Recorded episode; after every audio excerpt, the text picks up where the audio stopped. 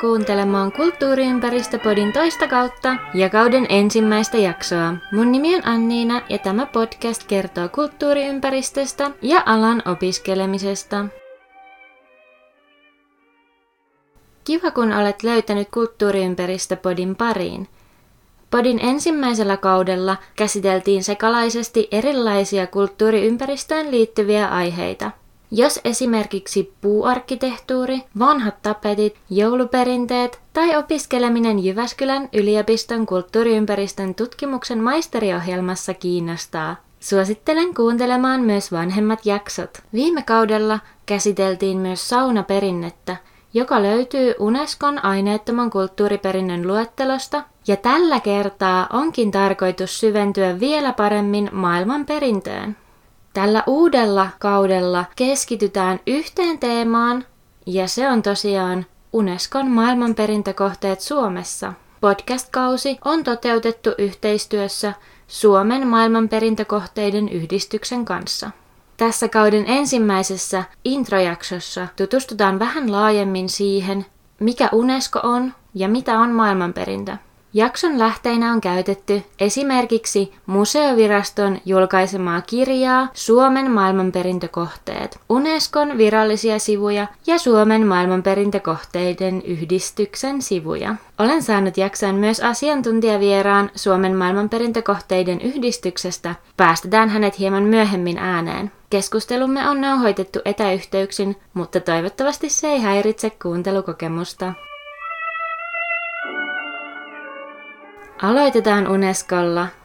UNESCO muodostuu sanoista United Nations Educational, Scientific and Cultural Organization, eli suomeksi Yhdistyneiden kansakuntien kasvatustiede- ja kulttuurijärjestö.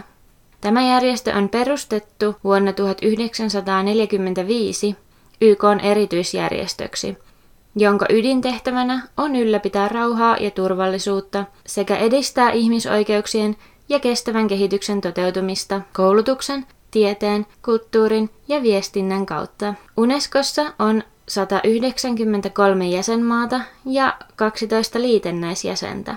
Järjestöllä on kattotavoitteena vaikuttaa toimialojensa kautta rauhan rakentamiseen, kestävään kehitykseen, köyhyyden poistamiseen ja kulttuurien väliseen vuoropuheluun, yleisprioriteetteinään Afrikka ja sukupuolten välinen tasa-arvo – sekä nuorten asema globaalissa kehityksessä. Lisäksi Unescolla on sektorikohtaisia tavoitteita, joita esimerkiksi kulttuurin osalta ovat maailmankulttuuri- ja luonnonperinnön sekä aineettoman kulttuuriperinnön suojelu ja kulttuurisen moninaisuuden eli diversiteetin, luovien alojen ja kulttuurien välisen vuoropuhelun edistäminen. Unescon yleissopimus maailmankulttuuri- ja luonnonperinnön suojelemisesta allekirjoitettiin Pariisissa vuonna 1972 ja Suomi ratifioi sopimuksen vuonna 1987 sitoutuen sen toteuttamiseen sekä komitean jäsenenä että tarkkailijana. Sopimuksen tarkoitus on siis turvata uhanalaisen kulttuuri- ja luonnonperinnön säilymistä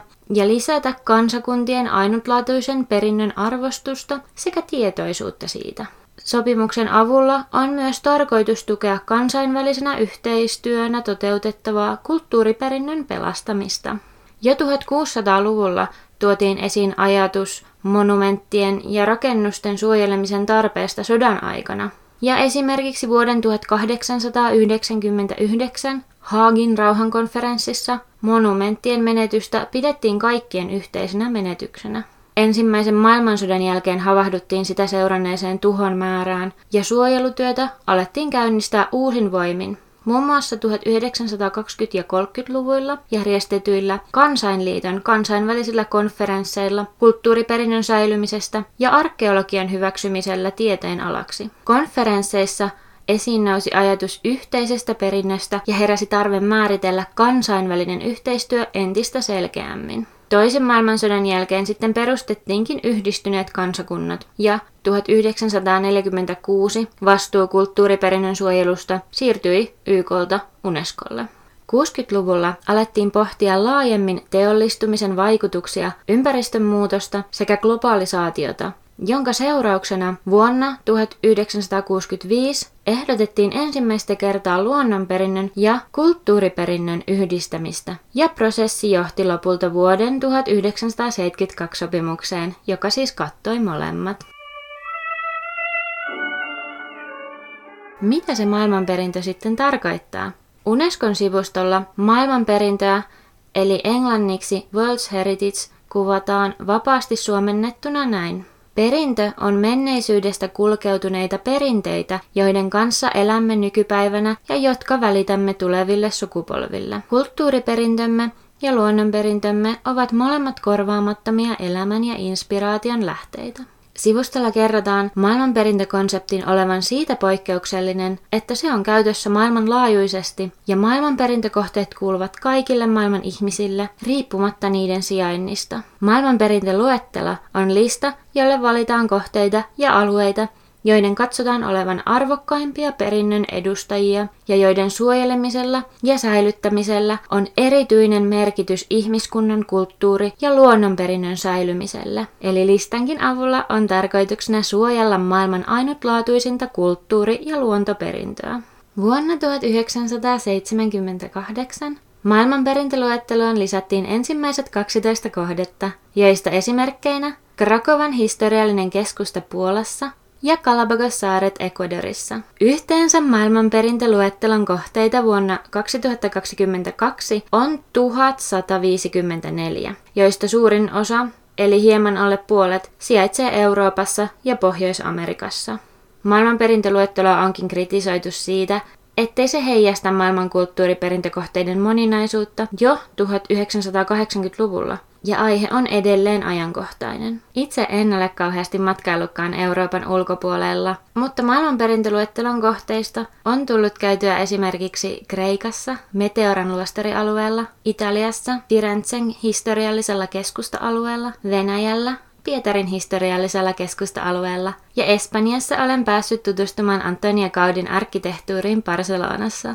Suosittelen kyllä ehdottomasti tutustumaan paikallisiin Unescon maailmanperintökohteisiin ja muutenkin paikalliseen kulttuuriin, kun taas joskus lomamatkalle pääsee. Mutta eivät nämä huikeat maailmanperintökohteet ole vain ulkomaalainen juttu, vaan näitä kohteita löytyy meiltä Suomesta kokonaiset seitsemän kappaletta. Suomen ensimmäiset maailmanperintökohteet pääsivät listalle vuonna 1991, ja ne olivat Vanha Rauma ja Suomen linna Helsingin edustalla.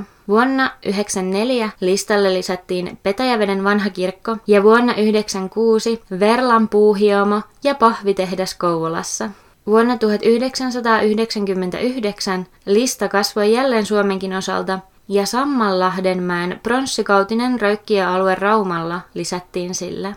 2000-luvulla maailmanperintöluetteloon on päässyt Suomesta vielä 2005 kymmenen maan yhteinen kohde Struven ketju ja 2006 Merenkurkun saarista. Unescolla on myös aineettoman kulttuuriperinnön luettelo, jossa on tosiaan Suomesta ja jakson alussa mainittu suomalainen saunaperinne vuodelta 2020 ja vuonna 2021 listalle pääsivät myös kaustislainen viulunsoittoperinne ja pohjoismainen limisaumaveneperinne.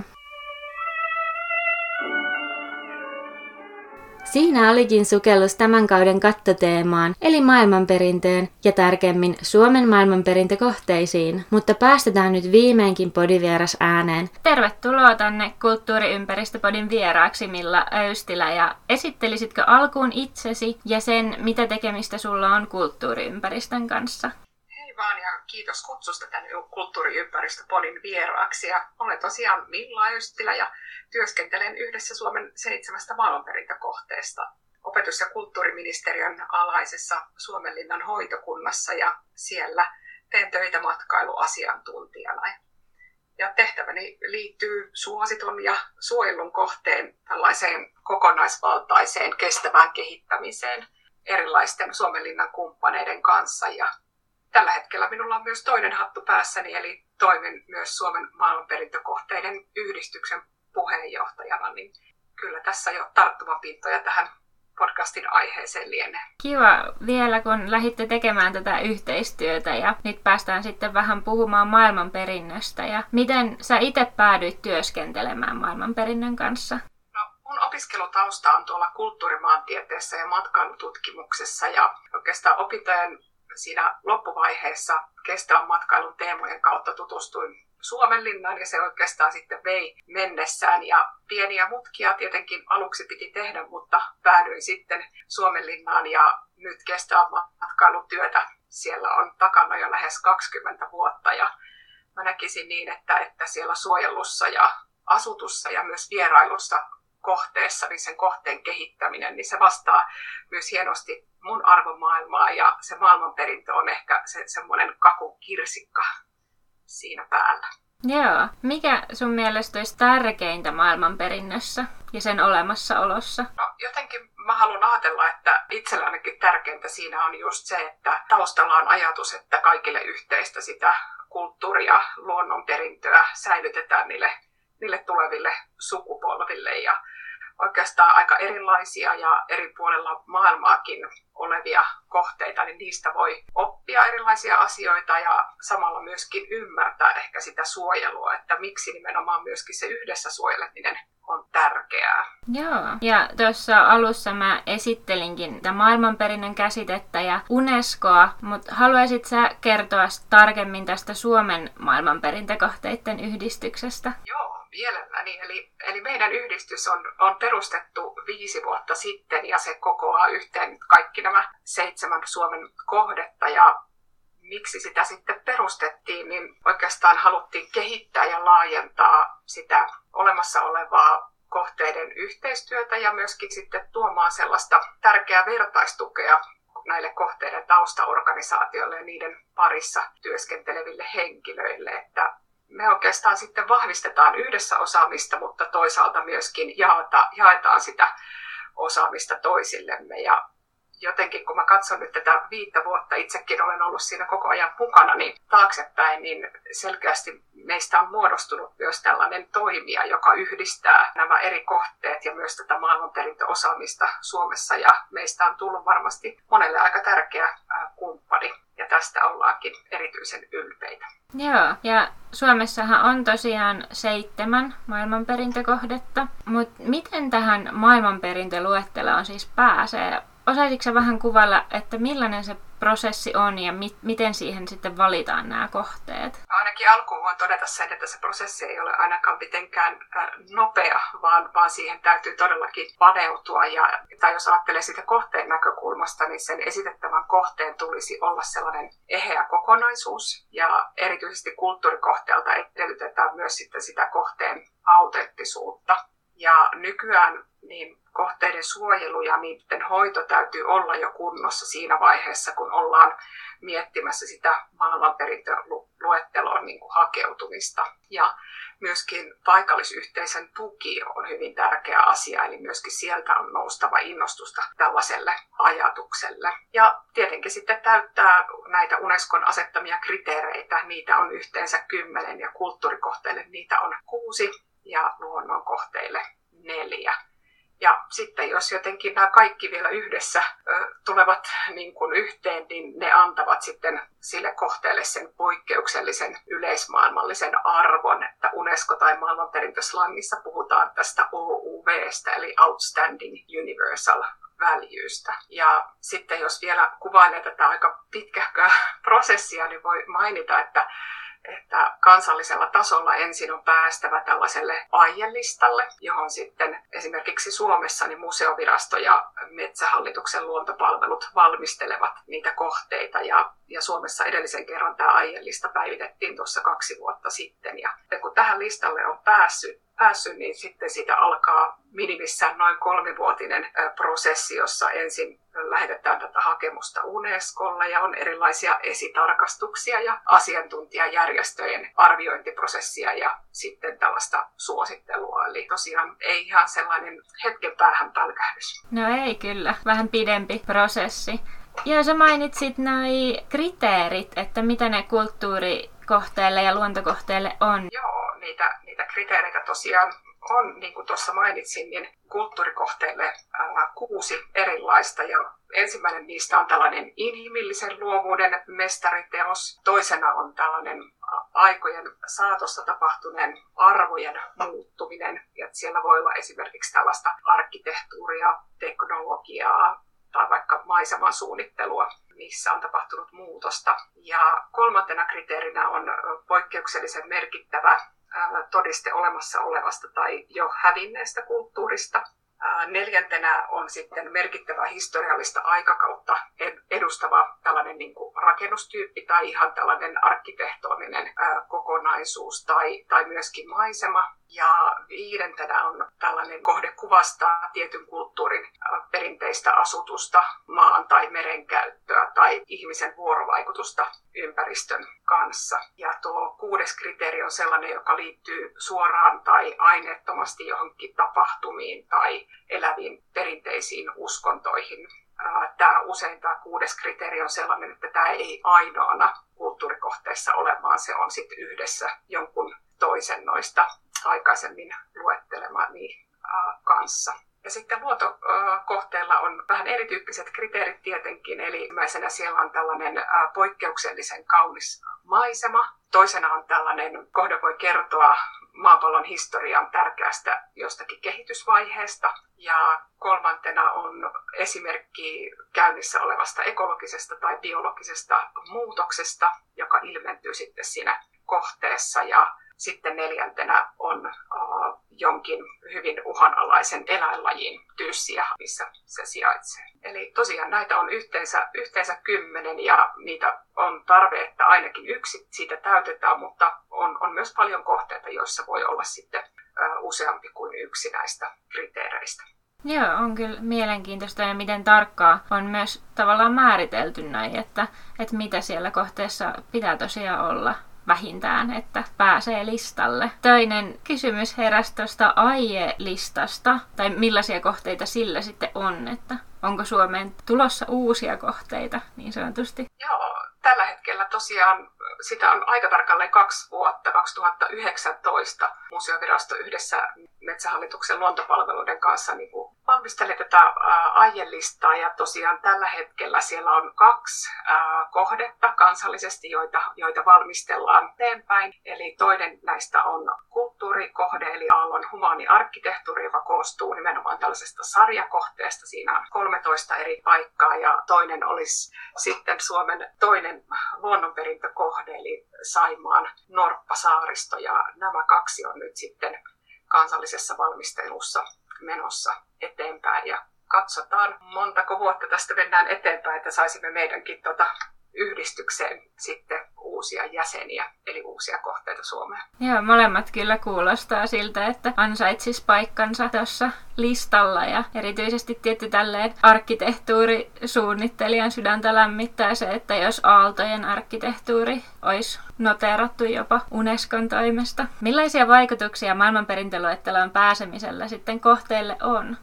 Varmasti ensimmäinen tota, vaikutus tai vaatimuskin on niin kuin mun näkökulmasta se vastuu. Eli silloin on vastaan myös se vastuu säilyttää niille tuleville sukupolville ja vastuu myös esitellä meille tänä päivänä tällä maapallolla tallaajille sitä laatuista kohdetta, joka sinne luetteloon on sitten tuota, nimetty. Monesti kun itse teen tietenkin matkailun parissa töitä, niin moni ajattelee, että, että tämmöinen nimeäminen vaikuttaa heti suoraan sitten niin kuin näkyviin tuonne matkailun luke, lukemiin, mutta esimerkiksi Suomenlinna, Suomenlinnassa kävi niin, että, että silloin kun vuonna 1991 Suomenlinna yhdessä vanhan Rauman kanssa oli ensimmäiset Suomen kohteet, jotka sinne listalle tai luetteloon otettiin mukaan, niin ei kyllä kävijämäärissä näkynyt suurta piikkiä, eli ainakaan tällaista heti nopeaa vaikutusta ei ollut, mutta varmasti erilaisia hyötyjä myöskin sitten vastuuden lisäksi myöskin on, että onhan tämä Unescon maailmanperintöbrändi todella kansainvälisesti tuota, arvostettu ja tunnettu. Eli varmasti sitä tunnettuutta myöskin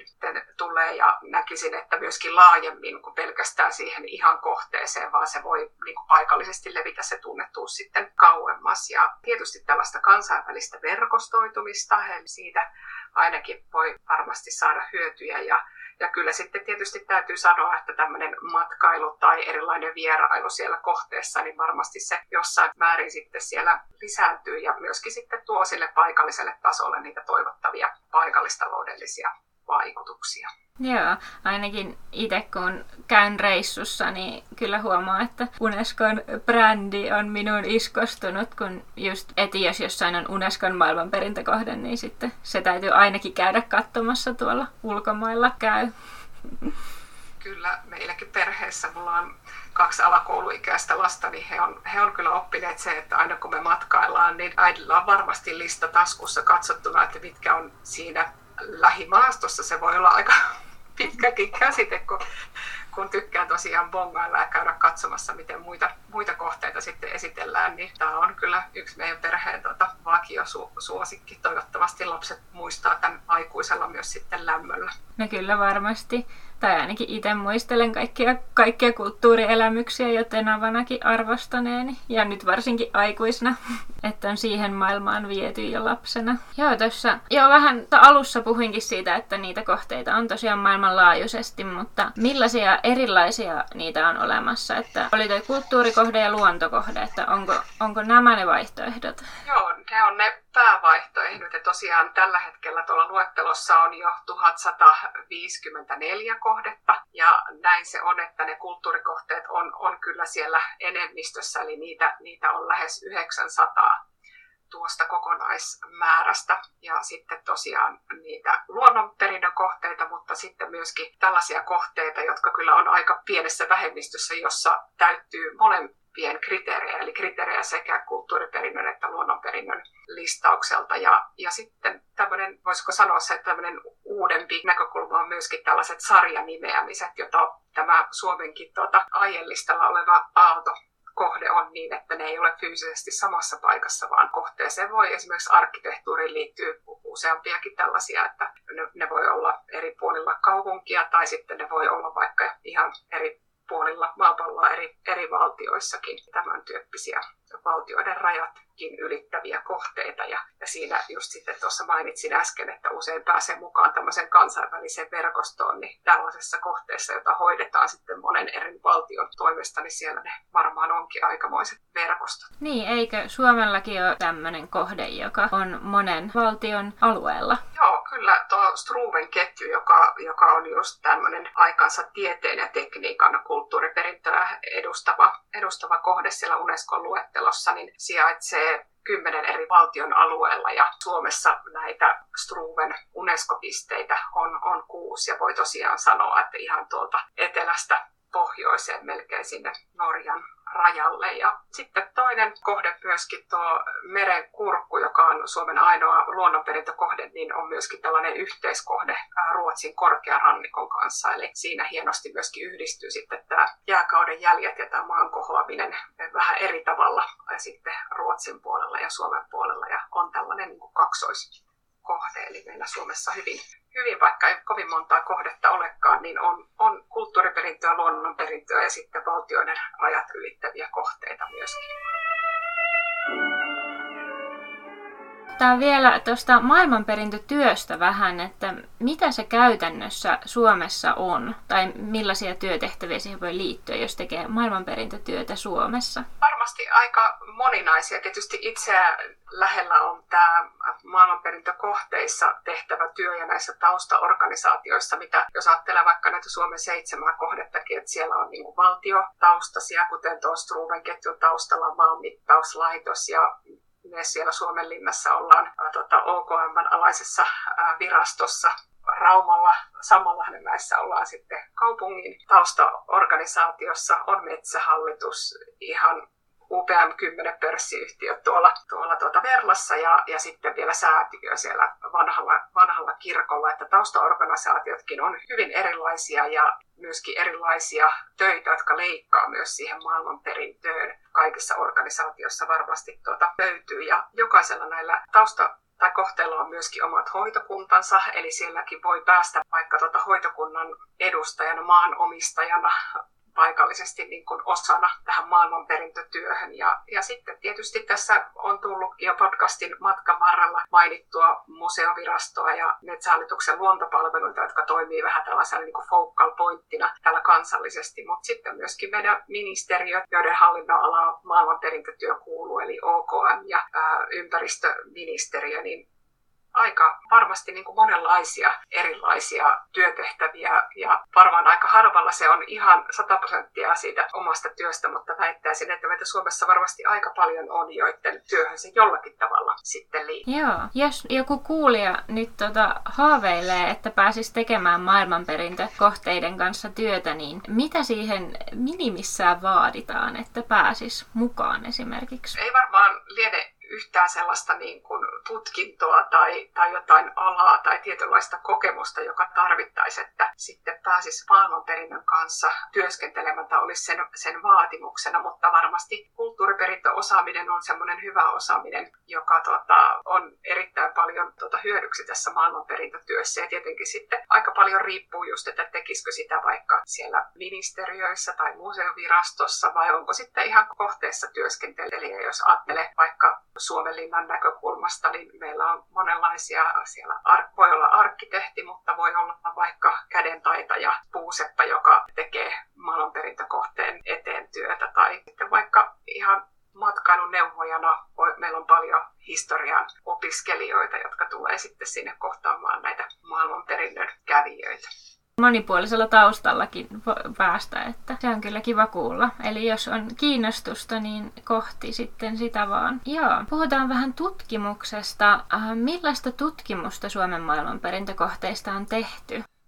No varmasti todella monenlaista. Ja mä mietin jo näitä Suomen kohteitakin, koska kohteet on niin kovin erilaisia, niin aihepiirejäkin löytyy. Ja mä mietin just tota, kohteet tekee paljon oppilaitosyhteistyötä, että uskaltaisin tässä väit, tämmöisen väitteenkin heittää ilmoille, että varmasti tälläkin hetkellä on menossa opinnäytetöitä ja graduja, jotka, jotka jollain tavalla koskettaa maailmanperintöä. Että itsellä ainakin tuli tuossa mieleen rakennettu kulttuuriperintöön ja ilmastonmuutokseen liittyvä opinnäytetyö, josta kuulin tuossa hetken aikaa sitten, mutta että tutkimuksessa varmasti niin kuin restaurointiin, konservointiin, sitten ihan matkailuun, tämän tyyppisiä tutkimuksia, joita varmasti niin kuin sitten kohteissa tehdään. Ja, ja tota, tosiaan, niin kuin mainitsin, niin oppilaitosten kanssa paljon yhteistyötä, että monesta maailmanperintökohteesta on paljon ammennettavaksi myöskin sitten sinne oppilaitosten puolelle. Joo. Onko sulla tiedossa jotain laajempia tutkimushankkeita, mitä olisi parhaillaan meneillään Suomen maailmanperintökohteista noiden opinnäytetöiden lisäksi? Meillä on tällä hetkellä Suomen maailmanperintökohteiden yhdistyksen kautta tehdään sitten tota, tämmöistä kaksivuotista tai oikeastaan kolmivuotista hanketta liittyen kaikkien kohteiden kävijätutkimuksiin. Ja tämä on nyt jo toinen laatua, mitä tehdään tällä tavalla yhteismitallisella tavalla. Eli, eli kaikissa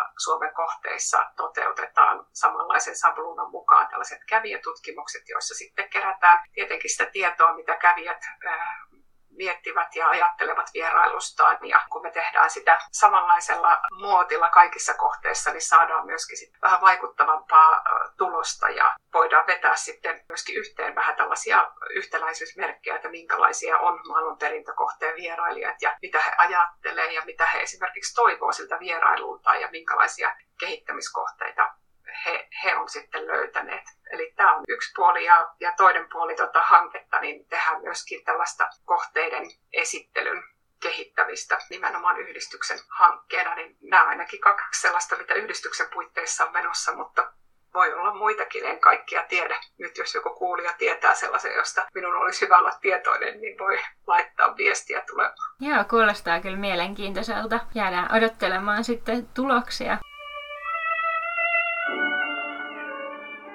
heittäydytään hetkeksi sitten kulttuuriperintöturistin saappaisiin. Ainakin saappaisiin, jos lähtee luontokohteeseen. Mutta tota, onko sulla suosikki maailmanperintökohteita Suomesta? Itse tätä on kyllä tosi vaikea valita, minkä valitsisin. Jotenkin tuntuu, että kaikissa kohteissa on ollut jotain sellaista sykähdyttävää ja itselleni on jäänyt mieleen, mutta tota, mä sanoisin ehkä Verlan ja mun mielestä siellä Verlassa itseä kiehto se, että kaikki siellä tehtaassa oli niin kuin sieltä työntekijät lähti ja he eivät koskaan palanneet, mutta jotenkin kun siellä seiso, niin pystyi aistimaan sen menneen ja, ja ne hienot tarinat, mitä, mitä oppaat kertoi, kun sitä tehdasmuseota tota, kierrettiin, niin se on sellainen, joka on jäänyt jotenkin lähtemättömästi mieleen. Ja toisena nostaisin sitten oman viimeisen bongauksen tota, viime syksyltä, joka oli tuo Alatornion kirkko, joka on yksi näistä Struven-ketjun pisteistä. Ja, ja oikeastaan siinäkin nämä liittyy näihin tarinoihin, joka varmaan liittyy aika hyvin tähän kulttuurimatkailijan saappaisiin. Niin että kirkko sinänsä, jos olisin seisonut yksin siinä pihalla ja miettinyt, miten tämä liittyy Struven-ketjuun, mutta kun mukana oli opas tai mulla oli hieno tilaisuus, oli useampia oppaita, jotka kertoi niitä taustoja ja, ja tota, näytti vanhoja valokuvia, niin jotenkin pystyy niin kuin elä, eläytymään siinä, että jotenkin tulee itselle niin kuin mieleen se, että ne tarinat niin kuin kulttuurimatkailukohteissa, niin ne kyllä on sellaisia asioita, jotka tekee niitä muistijälkiä sinne sydämiin ja, ja tota, myöskin haluaa ehkä vierailla uudelleen, mutta halua ja ymmärrystä myös siihen suojeluun. Joo, se on kyllä totta. Ne tarinat tekee sen kohteen ihan eri tavalla myös eläväksi tai just sen kohteen historian. Entäs sitten maailmalta? Onko sulla matkavinkkejä maailmankulttuuriperintökohteisiin? Mä tuossa alkuintrossa jo vähän omia reissujani kerroin, että missä on käynyt, mutta tuleeko sulle mieleen joku kohde? Joo, moni meistä maailmanperinnön kanssa työtä tekevistä pitää ehkä semmoista omaa kirjaa, joillakin taitaa jopa olla Excelikiä. Näitä aina jaetaan sitten vinkkejä tuota, sieltä, mutta mä sanoisin vinkkinä Unescon tota, sivut, josta löytyy tämä mahtava interaktiivinen kartta, että jos on päättänyt tehdä reissun johonkin suuntaan, niin kannattaa ehdottomasti mennä katsoa sitä interaktiivista karttaa ja sitten vähän katsoa, että mitä kohteita mahdollisesti osuu siihen oman reissun varrelle. Ja sieltä sitten voi löytää jotakin ihan uutta ja yllättävää, mutta jos omista sellaisista reissuista vähän pidemmälle miettii, mikä on jäänyt mieleen, niin varmasti tuo Uluruun kansallispuisto siellä Australian keskellä ja sitten kun mennään meren yli vähän toiseen suuntaan, niin Machu Picchu ja Grand Canyon.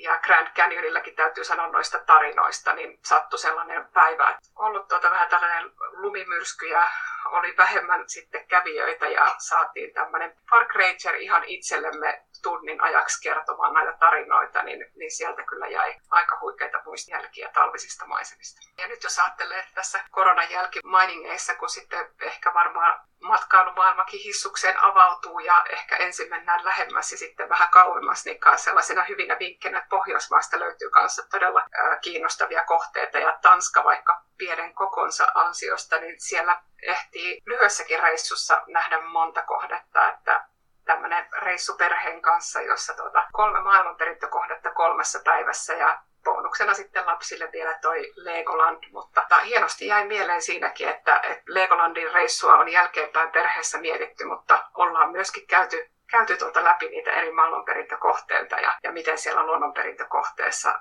näkyy vaikka se meteoriitin purkauksen jättämä jälki kalliossa, joka tuhosi sitten ne dinosaurukset tai mikä oli viikinkien historia, niin kyllä se lämmittää sitten sydäntä. Joo, voi että kuulostaa hyvältä. Täytyy itsekin suunnata jossain kohtaa myös Tanskaa. Jos tota, kuulijat haluaa nyt vielä tutustua paremmin yhdistyksen toimintaan, niin mistä teidät löytää? Joo, teillä on verkkosivulta ihan maailmanperintä.fi, niin sinne on koottu tuota tietoa sitten Suomen maailmanperintökohteista, mutta, mutta tuota myöskin sitten yhdistyksen näistä erilaisista tutkimushankkeista. Ja sieltäpä löytyy sellaisillekin, jotka jotenkin työskentelevät tai tekevät työtä kasvatuksen ja koulutuksen parissa, niin tämmöinen hieno materiaalipankki opin maailmanperinnöstä, jossa on, on sitten kaikenlaisia erilaisia valmi, valmiita tehtäviä ja muita opetukseen käytettäväksi, mutta on siellä kyllä maailmanperinnöstä kiinnostuneillekin niin aika, aika hienoja juttuja, erilaisia äänimaailmoja ja muita, niin kannattaa suunnata sinne yhdistyksen sivuille ja tietysti somekanavistakin, Facebookista, Instagramista ja Twitteristäkin Suomen maailmanperintökohteiden yhdistys löytyy ja yritämme siellä myös tuoda sitten tätä Suomen maailmanperintökohteessa tehtävää työtä sitten esille. Joo, tuleeko vielä mieleen jotain ajatuksia, joita haluaisit jakaa tai vaikka lähettää terveisiä? No, haluaisin ainakin haastaa kaikkia kuulijoita siihen Unescon sivujen interaktiivisen kartan tutkiskeluun. Se toimii hyvänä tota, paikkana silloin, kun reissua suunnittelee, niin minkälaisia tota, kohteita siellä voi löytää, mutta on se myös aika hauska paikka tehdä nojatuolimatkaa näin niin kestävän matkailun hengessä, koska voi sitten klikkailla niitä kohteita ympäri maapalloa ja nähdä, miten hyvin erilaisia kohteita erilaisten niin kuin, kriteerien valossa on sinne lisätty juuri sinne tuleville sukupolville säilytettäväksi, niin se on kyllä hyvä tämmöinen nojatuolimatkailupaikka, sitä mä suosittelen. Joo, sinne siis seuraavaksi. Kiitos paljon haastattelusta. Kiitos. Tässä kaikki tällä kertaa katsauksesta kulttuuriympäristöön ja opiskeluun. Seuraavassa jaksossa perehdytään kohteeseen, jota ovat muutoksen tuulet koittaneet kaataa useita kertoja, ja esimerkiksi 60-70-luvulla sen keskeinen osa oli jäädä kauppakeskuksen alle. Arvaatko jo aiheen? Voit heittää oman veikkauksesi esimerkiksi Podin Instagram-tilillä ja nyt toisen kauden kunniaksi podcast löytyy myös Facebookista. Palautetta jaksosta ja kuulijatoiveita voit laittaa osoitteeseen kulttuuriympäristöpodi at gmail.com tai Instagramissa ja Facebookissa at kulttuuriympäristöpodi. Eli siis ää ja ö, ne oona sanassa kulttuuriympäristöpodi. Kiitos kun kuuntelitte tämän jakson ja parin viikon päästä palaillaan jälleen uusilla aiheilla. Thank you.